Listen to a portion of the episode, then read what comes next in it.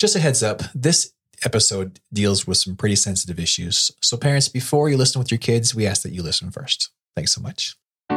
Here comes the sun, do do do. Here comes the sun, and I say it's alright.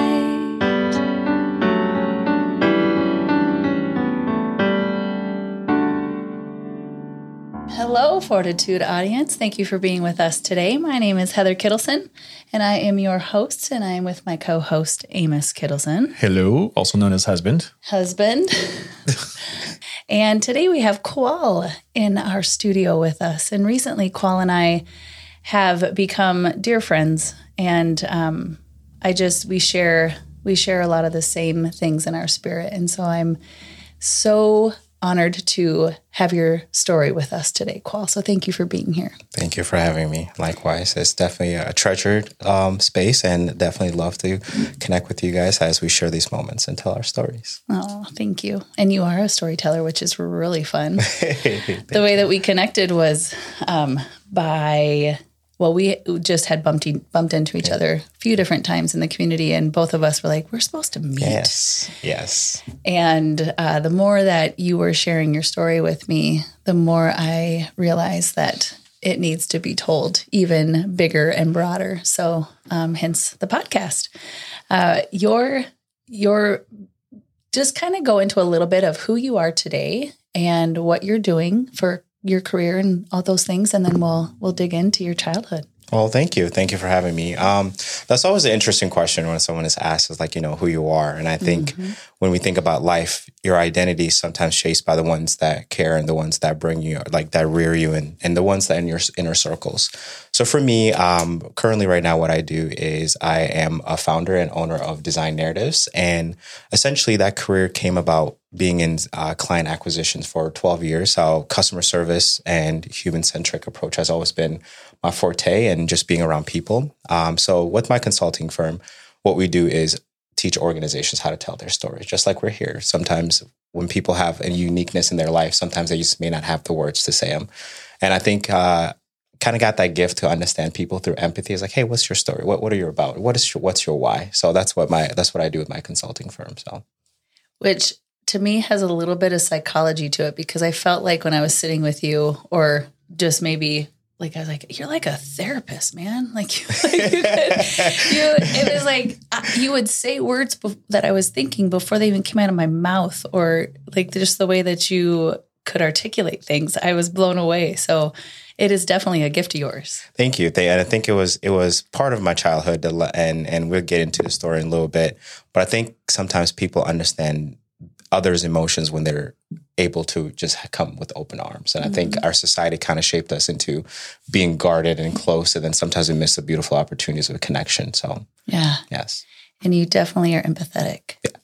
At least I try to be. At least that's what people tell me. I hopefully I have some emotions in there. So What do, what do we call it? An um, apat. What's the You, what's you the used the word? word empath. this Empath. morning. Yep. Yeah. I only know that from Star Trek. yeah, Is that a real- it's it's it's true. Is that a word that's used Yes. with real Yes. human beings? Yes. Um, one of the things in my my inner circles, um, one of the things that I had to learn is that even lacing emotional intelligence and, and receiving people in an emotional level. Sometimes, like I said earlier, we're closed off, but being an empath, you're able to physically feel the people's emotion. And I think sometimes when somebody's feeling sadness, joy, and then people who are high in empath or have high empathy, they just feel it. And then sometimes they don't have, mm-hmm. that person doesn't have to explain. We just resonate with them in that space. And I think though, those are the human moments that connect us. So, Yeah. yes. That It's is so beautiful. It's foreign to me. And I love this that you just said I used a word for you today that that you were like, wow, that was a big word, Heather. Because it's usually the opposite. like, that's actually a thing. You had to pause for a moment. And I knew exactly what you were conveying, and it was like, yeah, that totally, that totally makes sense. I just questioned whether or not it was a fictional, like a science Hey, was fiction carrying thing or a not. thesaurus with. I was like, I don't know, Heather. Let, us pull. Let's let's bring out the dictionary. No, I will tell you because there's this gentleman named Kuol who who has told me that it is a thing. it's a real thing. Okay. So here's you when we started talking about your story, I I I start I mean I, felt- I my pen couldn't stop because it is so complex. So complex. So if we can go back a little bit to you are a refugee from Sudan Yes.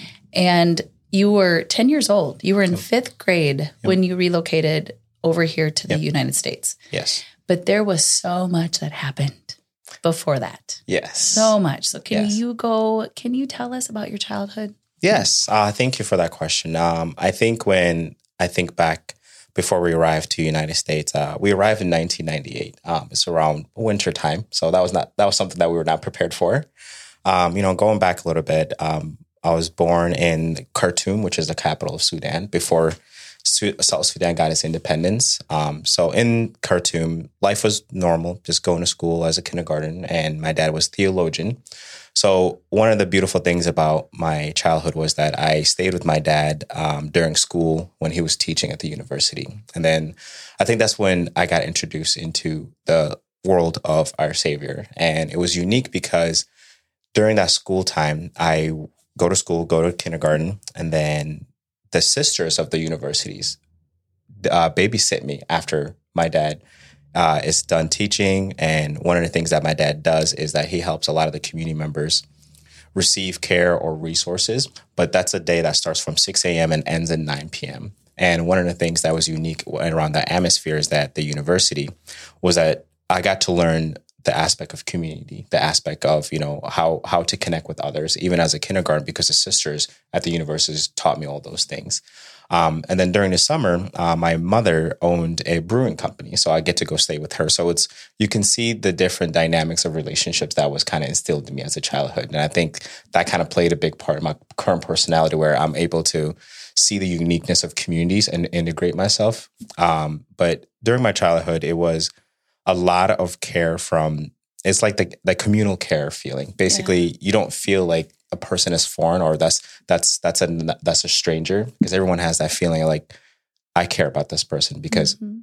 you're in proximity and you are loved, and that's one of the things that I truly miss in that human centric approach um, when growing up. And in Sudan, that's one of the biggest things is that there's a lot of turmoil, there's a lot of despair, and even through that darkness, and it's kind of serendipitous that we're kind of sitting in the dark because the power went out. but I think that just goes to the journey of you know in life we go through a lot of darkness, and and in my childhood, one of the biggest things that we struggle with was the turmoil between being a Christian in an Islamic country. That was one of the biggest things that was pretty. It was hard because I kind of see this, this the stress and the turmoil in my dad's life that he was still true to his faith, but he was always challenged every day for his faith. And I think that showed the fortitude, um, no pun intended, of my dad. I'll Um, take it. Yes, showing that, excuse me, showing that he, through all those darkness and through all those challenges, that he still wants to show that we are loved, that we are taken care of, and and even being a child, there's things that we weren't privy to, things that we didn't know. So we just live life that thinking everything's okay, and that hope is just in the horizon because we have someone that cares for us. Sudan is you alluded to this. Mhm. Sudan is mostly Muslim. So it's it's a mix of different races, but the prominent religion is is Islam. So, um, and one of the biggest things is that with everyone living in Sudan, your faith can always be challenged, but Islam was was the was and still is the fastest growing religion currently. Um, and I think within that demographic of religion, that made it very hard for us to to continue our faith. And that was one of the reasons why we migrated from Khartoum, which is the capital of Sudan. And in my childhood, it wasn't really, you know, flowers and roses. It was a lot of turmoil. There was lots of dangers at any moment. Um, we dealt with a lot of rebel groups and and one of the biggest things that we actually had to move and migrate from uh, where my dad was at was because my dad was being persecuted because he was continuing to teach Christianity. And these are things that I wasn't really privy to until I got older, and I never knew why we migrated so much. So one of the biggest things is when my dad finally said that I don't think we're longer safe to stay in in this country, um, in Khartoum, he decided to say, "Hey, we should probably move to Akoba. Akoba was the village that he was born." But because of transportation and lack of roads and and all those things you know making the journey it's not like hey i want to go from my house to grandma's house. It was traveling across the country walking thousands of miles just to to to arrive at safety or feel a belonging with your community. Um, so when my dad decided that hey, we didn't know we are no longer safe in Khartoum, which was the capital of Sudan, and in that journey, there was other refugees that were making the same journey to safety and to hope. Because again, persecution, lack of resources, hunger, famine, um, and all the ele- elemental things that happen and affect people's lives. And I think the beginning of the journey of us arriving to United States was when my dad said, "Hey, we we are no longer safe here. We should probably travel south south of Sudan to to see where where our ancestors, where our heritage was, and where he was from." And to make that journey, we traveled from Khartoum to um, Nairobi, uh, not Nairobi to Juba, and then Malakal, and all these countries in Sudan. You had to walk. Yeah. You had to take a bus. You had to take a boat, and and for a five year old, and my I had my brother then. Who was two and a half. He was two and a half, Yeah. and and during that journey, there was a lot of danger. There was a lot of unknowns. And I think through that journey, one of the things that opened my eyes was the first experience of trauma. And that trauma was when we were, uh, were going to this um, country, I forgot the name of it, but it was, it was actually a village. We had to take a boat, and this boat was a three day ride. But within this boat, there was a lot of rebel groups, there was a lot of soldiers. And you know, being a kid, I was just blissful. It was a ride, and and that was the protection that a lot of kids and parents don't understand, or kids don't understand. That sometimes parents protect you from so much darkness. And once I got older, and they told me the story, and you know, within this boat, we were traveling for three days, and you know, I was just exploring and walking around. And one of the things that just completely just made me pause and and seeing the essence of life that can just be taken so fast. And when I was walking around this boat, there was just this smell, and I, I couldn't tell what it was. I didn't think I didn't know it was maybe somebody was burning something and and just walking around. And I, I was trying to find the smell, and and I know the smell got stronger as I try to like discover where it's at.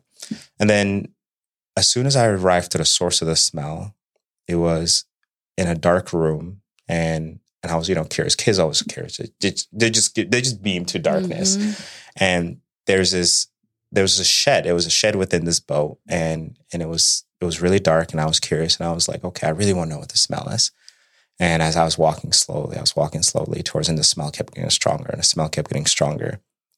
And as soon as I got in there, they it was just the aroma completely like paralyzed me. And within this, I there was a little bit of light that shone that towards towards the back of the room, and it was right there that I understood that life isn't always as blissful as my parents had made it. And within this room, and the source of the smell, it was a young lady. And this young lady, she was crying. She had blisters, and and at that time, I didn't know what language she spoke. I just knew that she she looked like me, um, but her dialect she spoke Arabic, and she couldn't really get the words to respond to me. And I kept asking, like, "What's wrong?" I was like, "Why are you crying?" You know, kids always ask questions. Yeah. And and as I got closer to her, the smell just kept getting stronger. And then as I got closer to her, I saw that parts of her skin was white and parts of her skin was peeling. And then and then I asked like, what happened? And then some noise came in the back behind me and said, "Hey, don't go there! Don't go there!" And I got this person just grabbed me by by my uh, shirt and just yanked me back and says, "Don't go in there." And I was like, "What happened?" And then, you know, it, I I just I just couldn't get that lady off my head, so then I had to ask like, "What happened to that lady?" And then my mother at the time, she she said that I don't want you to go in there because something happened, something really bad happened to this lady, and then. I don't know if she was trying to minimize the story to to save my feelings, Yeah. and she was just telling me that don't go there and whatever you do, don't say these words, don't speak this language. And in Africa, there's over 136 different dialects. If you say the wrong dialect, that can either mean life or death. So with when my mom was explaining to me, she said, "Don't speak this dialect. Don't say anything." But that woman was tortured, and she was being tortured with fire, and she was being burned alive. That's what that smell was coming from. And right in that moment, I just started crying. It's like, why would someone do that? And then, and then you know, it was day two of the journey, and then you know, started walking around again. I just the smell just even till this day, I can still smell it in my head, and yeah, that doesn't go away. it does not go away. And then that was the start. Yeah. That was the start of the darkness and despair. That through the journey, I thought it was supposed to be fun. It was supposed to be, you know, a we're going to a place that is like a safe haven. Mm-hmm. But every step that we went has just been a, another lens of danger, another lens of of feeling uncertain, and that was the start of it. And that's stuff that your dad and your mom were trying to protect you from because they didn't want you to see the true evil of Yes. what other humans can do to other humans. Yes. On this journey, you said when you guys left because of the rebel groups and the things that you were seeing, um, as you and I were talking, I said, "Man, Kuol, I, I have only seen this in movies. You know, when you see the rebels go into villages and just rip apart families and just take take lives, and it's very, um, it's like I don't understand how someone can have that much darkness inside them that a human life means nothing to them. Um, I have yet to really understand it other than the spiritual battle, right? And and the evil is very powerful. Yeah. and so the things that you saw is uncomprehendable. Even you mentioned that your dad did get put in jail for like three, six months or something. Yeah. And Yeah. and you saw he took his shirt off and Yeah. he had lashes on his back. Yep. It, this was one of the villages that we arrived at, and this was after walking hundreds of miles. And and th- there's always these checkpoints, and that's where these rebel groups are from. And when you get to these checkpoints, they either one take your belongings, they ask you questions, you speak the dialect, and this is where language is very important. If you don't speak the dialect, the entire group would either just be massacred right there. And luckily, my dad spoke Arabic and other languages to to communicate safety that we're not there to harm or we're not there to because then there was a lot of civil war back then in, in South Sudan. And one of the things that was so prominent is that every step is like walking on eggshells. Like every day, you you know you might not even wake up the next day.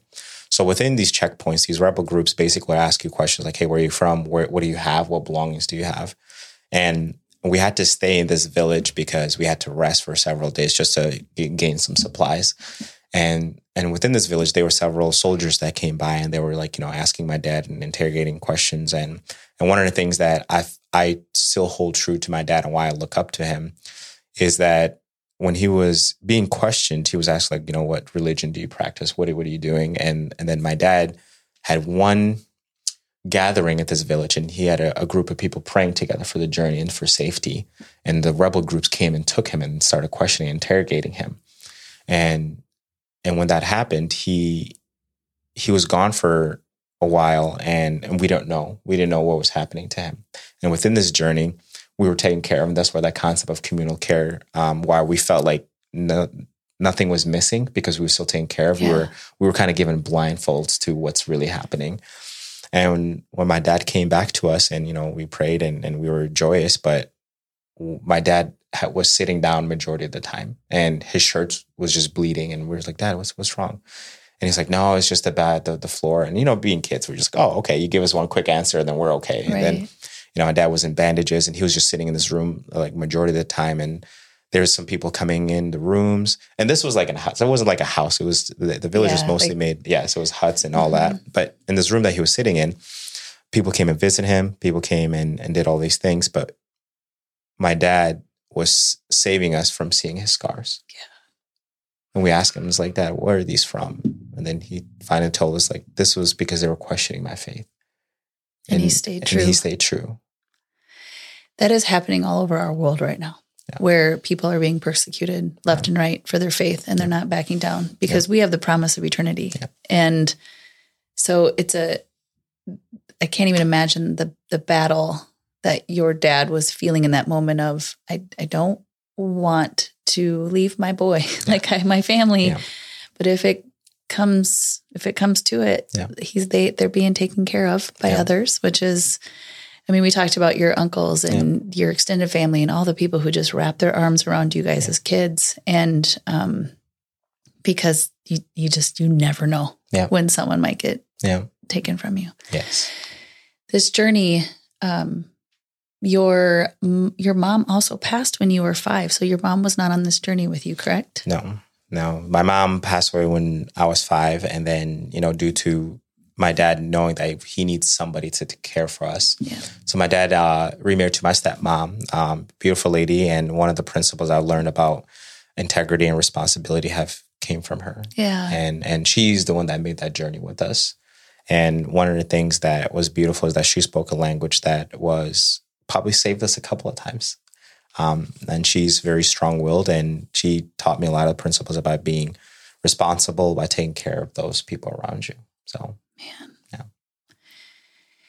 Well, I am really grateful that you made it through the journey thank you. to be sitting here with us today. Thank you. And um, your dad is is no longer here either, correct? No, my dad, dad passed has away. Yeah, he, he's passed away in uh, 2021. Um, it was he his heart. But he had a very weak heart, and I think COVID just kind of just kind of just made it a little bit harder. Yeah. What, what year did you make it? what year did you make it here? 1998. Okay. Yeah. So we got to be here for three years. Yeah. That's great. Yeah, yeah. No. Do you say three years? 98 to 98. 21. No, I can do math good. no, he passed away 2020. Actually, no. Yes, uh, 2021 he passed away, and and yeah, when we came here in 1998, it was uh, my stepmother, my brother Dew, younger sister Paul, and then myself. Yeah. Yeah. Gotcha. There was Yeah. just 20 years you missed. It's Yeah. okay. that's, that's fine. Because it was 01. yeah, or 01, and he just skipped the whole timeline. It's fine. So, um, did you have any more questions about that? There's so many things in your childhood that we could touch on, but that's th- those are some pretty unique. I was on a walk with my little girls, my young, my two youngest, just Mhm. this last weekend, Mhm. and it was uh, just it was like a three mile loop around a, a lake, and um, the younger, our youngest is five, and we were probably a, a mile and a half in, and we could have gone another mile or two miles around, and I made the conscious decision that no, we'll just turn around and go back the way we, Yeah. we came, Yeah. you know, and my empathy was was going towards her as just short little legs, Yeah. and I think about the journey that you took, and uh, in the context of uh, they're capable of doing so much more than we than we know than we than we think they can. Right? Like she could have made it around, and it would have maybe been kind of hard. Yeah. But do you have any memories of of long walks that you were you were just exhausted or you couldn't go any farther, and and and what your parents did to encourage you? So my younger brother, um, do he was about three. Um, so my dad carried him, and again, children have weak legs; they can't go for long, and you know they walk for maybe a few hours. But what my dad did eh, is he carried my brother on his his back, and as you can see, the strain and, and and fatigue that kicks in when you're carrying, no matter how small a person is, but as you carry them, they there was just so much danger in the walks. There's thorns, um, and one of the things that I remember from the walk, being a five year old, I walked all those those journeys, but it was it was laced with excitement because Yeah. It was we're going somewhere. It's like it's like a Mhm. journey and Mhm. and to a place that's unknown, but it's just exciting. So that was that euphoria. But my brother physically he couldn't do it, but I think walking as a five year old and making that journey is like the equivalent of having your children walk from here to probably um, Oklahoma on, On a- foot on a daily uh, and over Yep. time. over time Yeah. and and this journey take took several months Mhm. and and it was just filled with dangers and one of the things that i i was not prepared for is like when you gather in a campfire one of the things that you also have to watch out for is mother nature Yeah. and that includes hyenas lions and all the things and one of the things that i still remember is that it was probably over 100 of us but i think only about 50 of us made it in the journey Because of wild animals. wild animals, sickness, um, just people couldn't make the journey, um, other influences from other people, and and you just never know if you're going to survive the next day. Yeah. This is this is incomprehensible to me as a dad. If if if uh, on this journey the other day we stopped and there were some horses Yeah. that were came up to a fence Yeah. against us and Yeah. we're just kind of touching this horse and that in itself was nervous. Like we don't know this horse, we don't know what it's capable of doing. Yeah. And that was a, a nervous moment for me. And so just being the protective dad, Yeah. no less. Yeah. I have to sleep. Yeah. And there's wild animals, and I have to get up and I have to lead my family the next day. Yeah. Has your dad ever talked about that? Yep. Um, my our dad, and that's the crazy thing is like our dad said like when you guys are sleeping, there's a rotation of night watchers, and and and our dad was just saying, be careful, stay close, and you pinpoint your caretakers within this journey. So it was like a systematic journey. Like you know who to go to if you're lost, Yeah. if you are left behind. There's a there's a rest point and then there's a person who would run and give a message to people who are walking a little bit faster. So there was a system but even within that system there's still elements of nature that can still impact it. That was one of the most beautiful thing about the journey. And imagine us planning a trip. Let's say we're going to the hills and you know um, you know in south dakota here. Uh, one of the things is is you feel that you have a plan and within this plan everything is has an itinerary but back then, the itinerary is mixed with different people, different tribes, different languages. And if one error of the communication, that means life or death for several people. Man, Yeah. Goodness. Yeah. There's so much to learn there. so much we could learn on how to do life Yeah. today Yeah. because of that. Yeah. communication. Yes. That's to me uh, one thing. It's like communication. Why can't we just have a conversation and just be real? Yeah. And think about that. You don't have just one or two dads or leaders within that pack. You have a lot of personalities, a lot of people who think they're right, a lot of, and all the one common goal is survival Yep. and protection of their family. Yep. So you have to back down, humble yourself, Yep. and just get there however you have to get there. Yep. I wish more people had that concept. And at the end of the day, we just we have a common goal, but sometimes we can get to it differently. But you have to have that strategic plan to say, look, here's how we're gonna get there, here's what we want, but let's let's work together within our strengths to do that. And I think mm. that's one of the cultures that keeps communities strong is that you get to lean on each other and call each other mm-hmm. when, when your accountability is in question. And love. Yes. Like the one thing that you have mentioned to me several times in our conversations has been the the, the common theme was that it was about love. Every beat every beat of it. Yeah. Because love does not discriminate. It doesn't judge. And you, you can try to manipulate it, but at the end of the day, you still have to return to original source of what it means. So I remember saying to you, I'm like, I, I just can't wait to meet your dad and dad in heaven. oh, I just He will tell a- you stories. He probably make fun of me, but it's all right. What a man, though. Yes. Just, I love your dad. And Yes. I um, thank you for sharing him Yes. through your story. You, I want, I want to walk into the refugee side of things Yep. because you got here when you were 10 years old. Yep.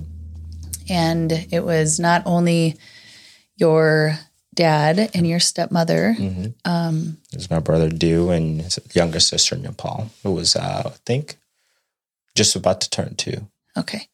So you moved, you, where was the first place you guys moved to? New York, New York. That was a brisk, cold, and and and right before we arrived, and you know, going through refugee camps and telling us about America and where you're going, they painted a picture that when we arrive, it'll be golden and sunny and and you know blonde hair and blue eyes and it was like angelic arrival. But in when you arrive in you know the airport it was cold and lots of people walking back and forth and i was just i was taken back a little i was like these people there's so much people but there's no smiles Mhm. people Oh, are just passing by Oh, there's so there was no there. there was no connection Yeah. even if you're in close proximity there was no connection people didn't you you think you see somebody but they don't see each other they don't acknowledge and that kind of broke my heart because the picture and the image i had in my head is like you you get seen you you arrive and there's joy but Welcome. People- yeah, welcome. And Yeah. nope, they were told like go sit over there, and we were told,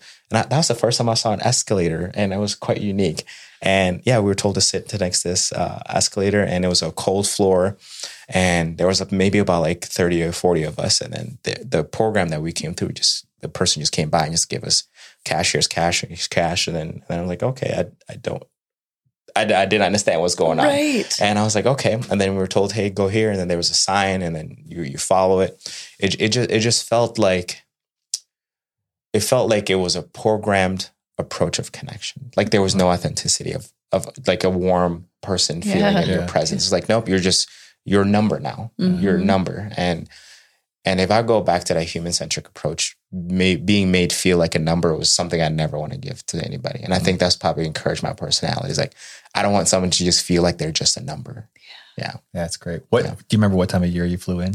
Um, it was September. Yeah, that's cold. Yeah. If only you'd flown into Sioux Falls, you would have got that warm welcome. Yes, yeah. That that stood out the into Midwest free- nice. and then the Yeah. freezing cold Yeah, outside. yeah. Yeah. New York was it was cold and and it was like actually no, it was right. It was it was end of September, so like we stayed there for like two or three days. So it was like, you know, beginning right of October. And where did you fly from? To, to Um, New York? from London. So we had to travel from Ethiopia to London, from London to here. And it was a 24 hour journey. And I was awake that entire time. wow, that's a five year old. Yes. Because Yes. the journey, you were excited. Yeah. I was excited and I was awake. made and it. yeah, and made it. Amazing. And, and silly thing, just a, a added note the first American food, I don't know if it was American or not, but it was jelly. It was in the plane. Jelly. Yeah, In the little in the It was little, a container. I was like, First American. I couldn't describe. Very American, yeah, too. Yeah, and I couldn't American. describe the textures. Like I couldn't feel. I can feel it, but I couldn't really feel it. And it was just, it was just like it's like I don't know what this is, but it's sweet. So that was quite interesting. When are there still people making a very similar journey today? Yes, similar journey, but not in the essence that you know the world develop and the country looks different after almost twenty five or thirty years. Yeah. Um, but the journey is different. It's a lot easier, but the turmoil is still there. Is it still? Is there still um, people sitting sleeping outside with. Wild? Yeah, wild Animals. animals, and th- that's the different parts of the villages. There's parts who are that are developed, and some parts are just still the same. Yeah. Um, there's there's access to certain resources, but because you know Africa being called a dark country, it's it's not as harsh as it was, Yeah. but it's not as easy living as people may think. So if you see someone in the airport, Yeah. you you don't know what their story is. It's easy to Yeah. judge. Yeah. But remember the story. Yeah. Remember this. They may have gone through some stuff. yeah, So have some empathy. Yeah. You know, pass Yeah. on some patience, Yeah. some love, some Yeah. caring, compassion. Yeah. Think about you were just walked for months. Yep. Months to get to safety. And here mm-hmm. someone's like, I just And their then- Uber was late. Yeah. Yeah. And now they're upset. Come on. yes, Right. yes, Yeah, thank you for pointing that out because that's something I kept thinking about as you were you were just talking about how you arrive and it's Yeah. like not a single smile, not a not a welcome. yeah, I mean, it doesn't matter where you're at in life. It doesn't matter if you're pumping your gas. Yeah. Just say, "Hey, Yeah. hey, how, yeah. like, Like, hello, how are you? hi. Yes. Yeah. What a, I mean, a lot of people, I always chuckle when people always use the weather as a beginning thing, like, wow, today sure is rainy. Yeah. Yeah. Yeah. Straight in the obvious. But Yeah. it, they're tr- just trying to strike up a conversation with you. Yeah. So engage. Yeah. I And one, one of the hardest things that I always find out about engagement is that sometimes we overthink the human connection. Um, we are wired and designed to connect, but I think sometimes we put so many barriers and parameters and, and expectations. Like, well, what if you don't like me? What, what if what if this happens? What if we don't speak the same language? But I think when when we think about the human connection and human centric approach to things, we just overcomplicate things Yes, we do. we're over it. It's it's just like just wave. And if you don't say uh, if you don't want to say hello back, that's fine. At least I did my part in our Yeah. connection. Universal Yeah. smile, man. Yeah. Just the smile and the Yeah. look in the eye. Yeah. Like, I see you. Yeah, I see you. and that's it. but life has evolved us into so many different things because all the turmoil and despair and all the narratives and all the things that happen. But I think at the end of the day, we're just longing for a connection. I think COVID kind of hit that reset button to say people need to check in internally and then check in with the externals as well. Yeah, Yeah. they sure do. Yeah. Um, so New York, New York, but here we are in South Dakota. Mm-hmm. Yeah. So how did you end up? I mean, you're in the U.S. Yeah. Did you travel, take another journey? Yeah. So after New York, New York, um, um, yep. After New York, New York, it was Buffalo, New York. From Buffalo to Minnesota to Otana, uh, and all. We probably lived in like twenty two different states. And Okay. one of the reasons was because that communal care and my dad's role then was to connect a lot of the refugee families to resources. So we moved a lot, and I didn't know Okay. why. So every grade I've been to has been a different state or a different, a different uh, location, or even a different country. Um, but yeah, that's that was 22 states. Yeah. I've lived here my entire life. yeah. and Midwest was because I'm of school we're close to 22. Yeah, yeah. No, we chose Midwest because of school, and again, like what, this phrase we say, the Midwest, nice. Um, Yeah. and and when I talked about you know people saying hello to each other, South Dakota was the first place that someone actually acknowledged and actually checked in with you. But and from there, just you know, started my career, and and there's a lot of connections and a lot of had a lot of mentors, and just decided you know to either raise a family here or just build my career here. So Yeah. Yeah. Wow, but you're doing both. yeah, that's th- pretty cool. Yeah. Um, when you when you talk about the process Mhm. of the refugee Mhm. and just anybody, there's so many languages. Mhm. Oh man, like languages, and I don't even know the number. Do you like? I think that there probably is. Languages in Sioux Falls? Well, just in More than one. Yeah, more than one. There's Yeah. about probably over maybe 93 different languages and different communities and refugees that live here. So in the na- in the Yeah. nation, let's go Yeah. there. Do you think that the U.S. is doing a good job? The US is doing a good job in in receiving, but there's a lot of external influences. Um, and even now, people who moved here and been here for almost 20 to 30 years who are refugees are wanting to one either go back or bring their family here. Yeah. But the United States is doing a good job in certain things. But I think what makes being a refugee difficult is that those barriers, those challenges, and those determinants to, to social living. But we're educating ourselves on how to receive Okay. and How, how to receive people. how can we do how? Because there's there's just a, there's a lot of um, I don't want to say stereotype the right word, but just there's a lot of of things that we like. I just said when I when you and I were talking, like, Mm. well, I've only seen this stuff in the movies. Like you've physically, spiritually, and like you've you emotionally, you experienced this firsthand. You've seen some of the toughest, toughest things, Yeah. and so, um, I, I as a little kid, I dreamt about having friends like you. Yeah. Because I wanted, I wanted to just, I'm like, this isn't just in the movies. No. This is real. Yeah. So, how can we do better in the engagement, in the communal side of things? It's like, how can we operate and not systematically, Yeah. but just how can we, how can we engage better? And that's important uh, question. And this is the part where people will tell me, "Well, you're such a people person. How do you connect with everyone?" And I think that connection just comes down to saying, "I don't know what your story is, but I'm here to listen." And a lot of times, that's one of the things that we don't do as a society is listen. We assume what another person needs before we ask. And I think that's where the empathy is like, you can understand, try to understand what that person's story is. But at the end of the day, we try to solve problems before we even know what the problem is. So sometimes just saying, hey, I don't know, teach me or, or ask me. That's usually the first step. Curiosity. Curiosity. Yeah. Yeah. Just be curious. Yeah. Seek first. Yeah. Seek first to understand. Yes. Mhm. Yes. I've learned that one the hard way in our marriage. Yeah. Seek first to understand. Yeah. Yeah. Yeah. Wow. So what are what are some of the um the things because your your children are not experiencing the same sort of things. Mm. Um but from a Christian perspective and the things that you have taken from the beautiful examples that your father Mm. has left you, how are you leading your your kiddos? Um, for me, it's is is always seeking guidance and then saying I don't know and then growing with your partner. And and the, one of the most beautiful things about you know family dynamics is that you have to hold each other accountable. Yeah. Um, and one of the things that goes into social determinants of, of challenges in life is that when your inner circle of your support system of your family fails, that's when we start to lead into darkness. And and something that I've learned as a leader and from my father is that you know family is everything, but make sure that you hold yourself accountable and be true to to the ones you love. And then if you don't know, ask for help. And I think for somebody like me, uh, who always been a self-taught person, I, I don't like asking for help because it makes me seem not necessarily weak, but it feels like I'm I'm not capable of doing something by asking for help. But it, the biggest growth I've ever had was asking for help, and asking for help when when I when I need it, and then asking for help when I don't need it either. And what that means is you bring people in your circle so you grow together. And that's one of the things that I learned as being, you know, ra- raising a family and just just asking for help. Sometimes we forget that, but our our society has made us to not ask for help. Mm-hmm. But I think that's where my growing point is. It's just ask, learning to ask for help. That's that's really good. Huh. Mm. What do you got?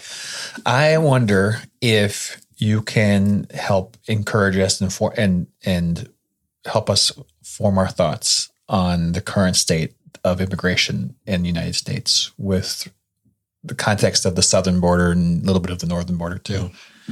I think, and I have empathy uh, towards the tough situation that those people are going through, Mhm. and it's a complex, Mhm. very difficult thing Mhm. to um to well to think about Yeah. and then to, to, to form a decision and there's there are very many strong opinions on this Yeah. from your perspective how can we how can you form our thinking about this i'm not asking for your opinion Mhm. how can we think about this Well, I'm not an expert in immigration or anything like that. Um, but on the topics of feeling the experience of wanting to be somewhere because of security and and to feel safe just for your family. One of the things that I feel that's important to start thinking about is is the why behind it. Mhm. Um, once you understand the why, then it's easier to to make things a lot easier to to have an understanding of what you can do. But what happens is is that like, well, we can't do it because of this, this, and that. We always find the reasons why we can't do something. But the perspective of immigration and, and people wanting to come to a different country or migrate for safety is lots of reasons. Once one for new life, safety, and a lot of immigrants come here for different reasons. Um, but majority of them come for a better life. And when we understand that concept, hey, some people just want a better life, then how can we make that better? And I think in life and, and you know, when we're born, one of the biggest goals I feel is that to reduce the suffering of others. But we kind of tend to have society and systematic things that put a challenge in and and and a stipend to those things. So to go back to your question of how can we start thinking about those things, is just understanding why people want to be somewhere safe. It's just in our ability and our innate need to just to survive. So if you start thinking about that, we can to remove the political lens, um, social determinants, and all those things. But if you really want to think about immigration, just see why why are those people moving? Mhm. And I think that's where that conversation can start there. Yeah. Can Thanks I for add that. to that for a second? Yeah.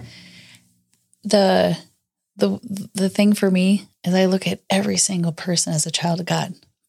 I don't see immigrant and I don't see you're from here and you're from there and you're from this. It's like we are all children of God. And we're in a messed up world Yeah. that is completely in bondage in so many, so many ways. Yeah. So it's like if we could just strip off those labels and colors and all the things and just look at each other, man, you are a child of God. Hmm. Like that makes everything different. Yeah. everything. Because we all have the same needs. Yeah. We all have the same, like different wants, Yeah, but the need for survival, food, yeah, all the necessities. safety. Yeah. Yeah. That's that's the lens that I try to look through. I don't do it perfect every day, but well, I one last thing that um I from everything that you're saying and all the conversations that we have had, Mhm. the one lesson that I have learned from you is the communal piece of it. Is like just um communal care. Yep. Like if we could all strive to really love your neighbor and we could all really strive to be there for one another and seek to understand, Yeah. hear their stories out, Yeah. and take care of one another, regardless if they're your flesh and blood. Yeah. Right? Like Yeah. if you don't share the same DNA Yeah. earthly, we share the same DNA in Yeah. heaven.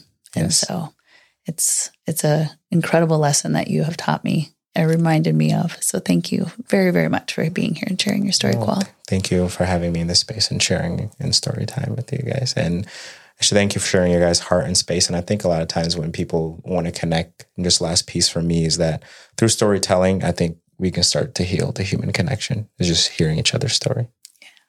Amen, brother. Thank you for having me. Yeah, thanks for being here. Thanks for being here. Thank you.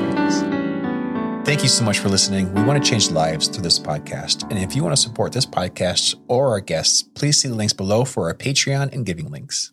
and like and subscribe and also share our podcast as much as possible. Thank you.